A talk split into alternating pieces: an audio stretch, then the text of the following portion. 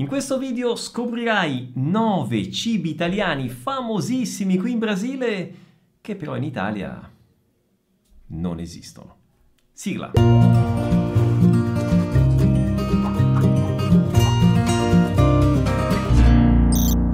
Ciao a tutti, come va? Benvenuti a questo nuovo video. Io sono Pierluigi, creatore di Vuoi apprendere italiano e del programma Vai, che è un corso di italiano in cui gli studenti non si limitano a studiare la lingua, ma vivono la lingua, stanno a contatto con la lingua ogni giorno e attraverso questo contatto quotidiano assorbono anche gli aspetti culturali, come quelli che vedremo nel video di oggi. Se vuoi saperne di più, clicca nel link in alto o nella descrizione del video e sarà per me un grande piacere poterti accompagnare in questo viaggio alla scoperta della lingua e della cultura italiana. Partiamo da un cibo che a me piace molto, la paglia italiana, che in effetti però di italiano ha solo il nome. Molte volte ho visto qui in Brasile il nome di questo dolce tradotto letteralmente in italiano così.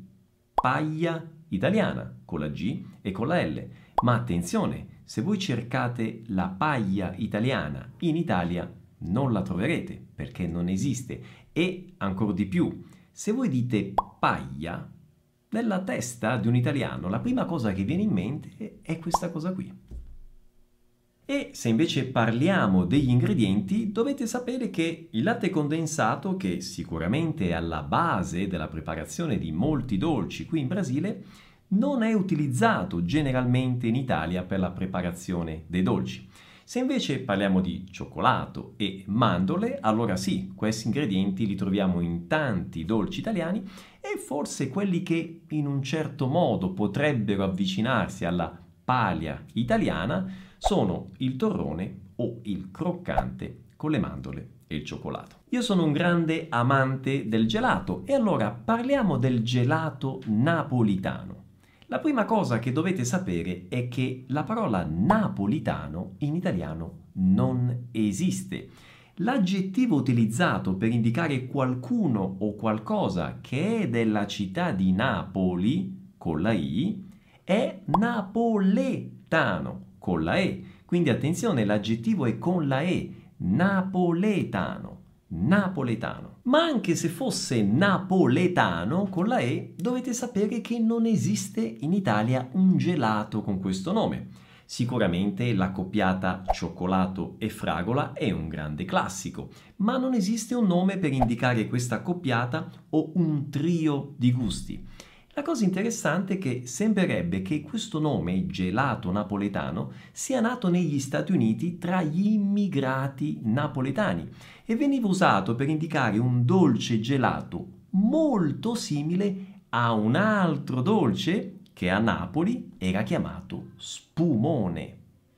Lo spumone è nato a Napoli nel XIX secolo, ma oggi è diffuso un po' in tutto il sud Italia, dalla Puglia alla Sicilia, e col termine spumone si indica appunto un gelato dai gusti misti stratificati e può essere fatto da diversi gusti, quindi cioccolato, nocciola, stracciatella, caffè, pistacchio.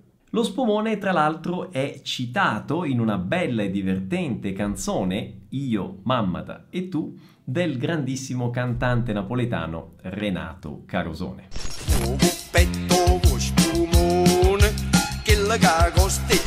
E passiamo adesso al salato e andiamo ad uno dei piatti più famosi in assoluto qui in Brasile, o bifi a parmigiana. Questo piatto non ha davvero nulla di italiano, neanche il nome.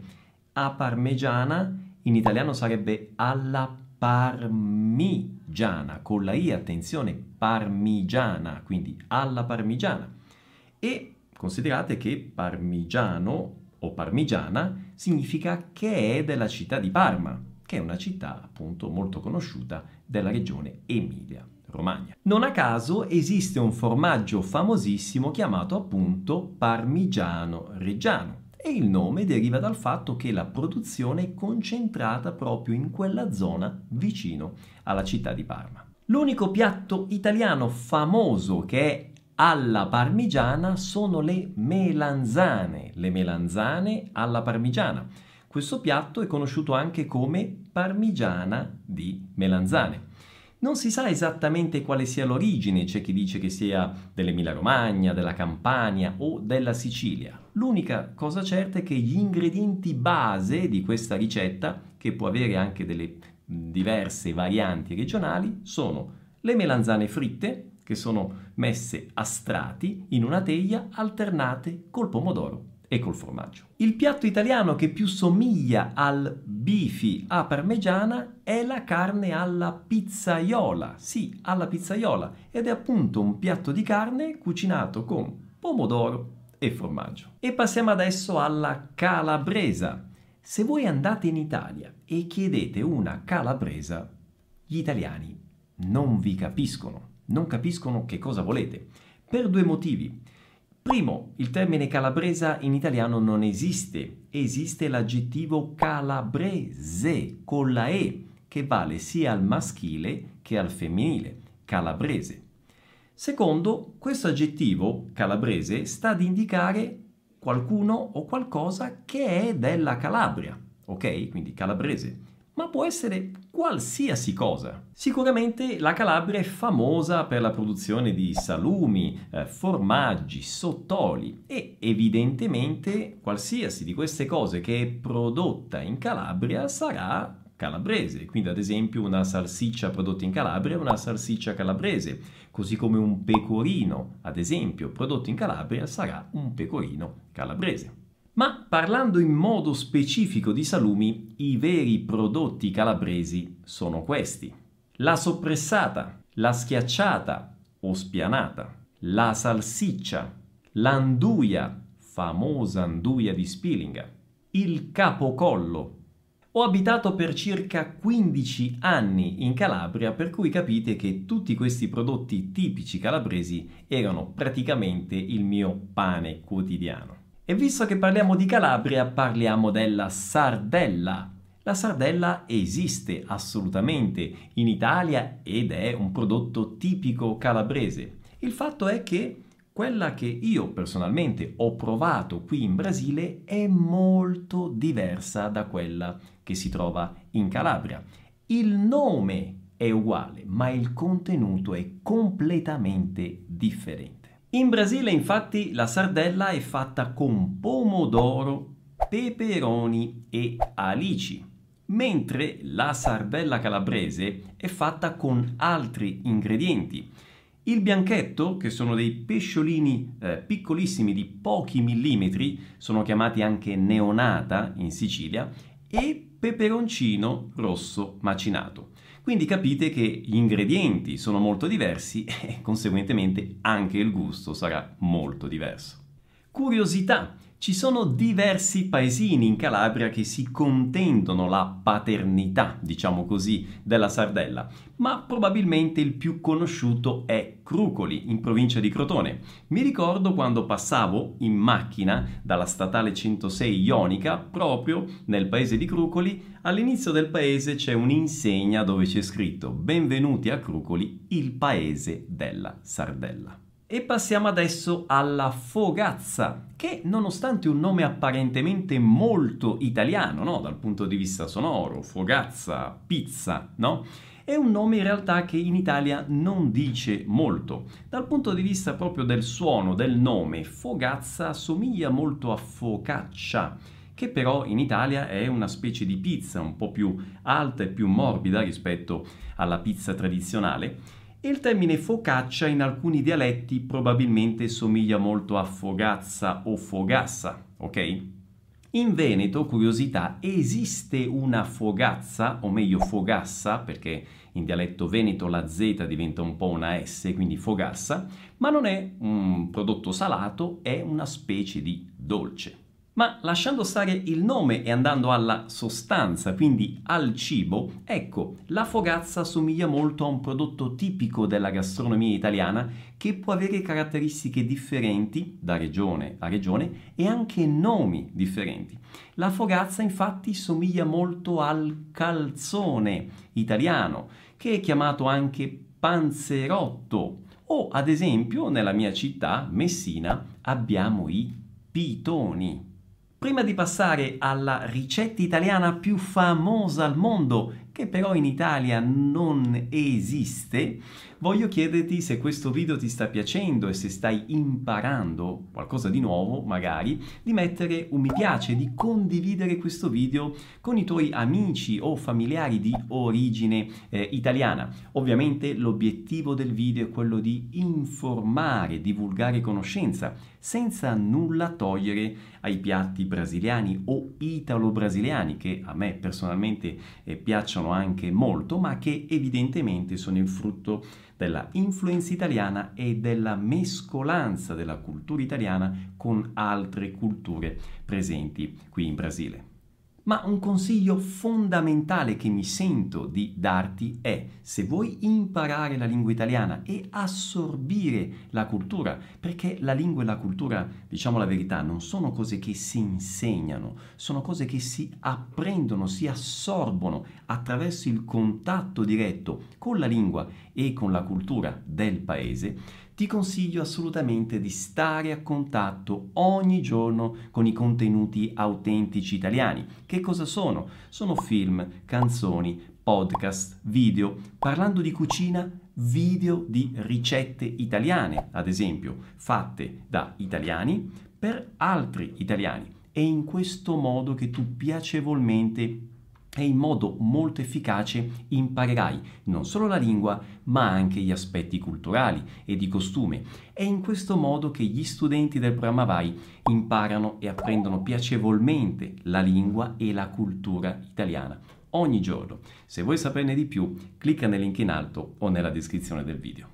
E passiamo adesso a un altro nome italianissimo come la fogazza, ma che in Italia non esiste i rondelli. Se voi andate in un ristorante italiano e chiedete un piatto di rondelli, purtroppo rimarrete delusi.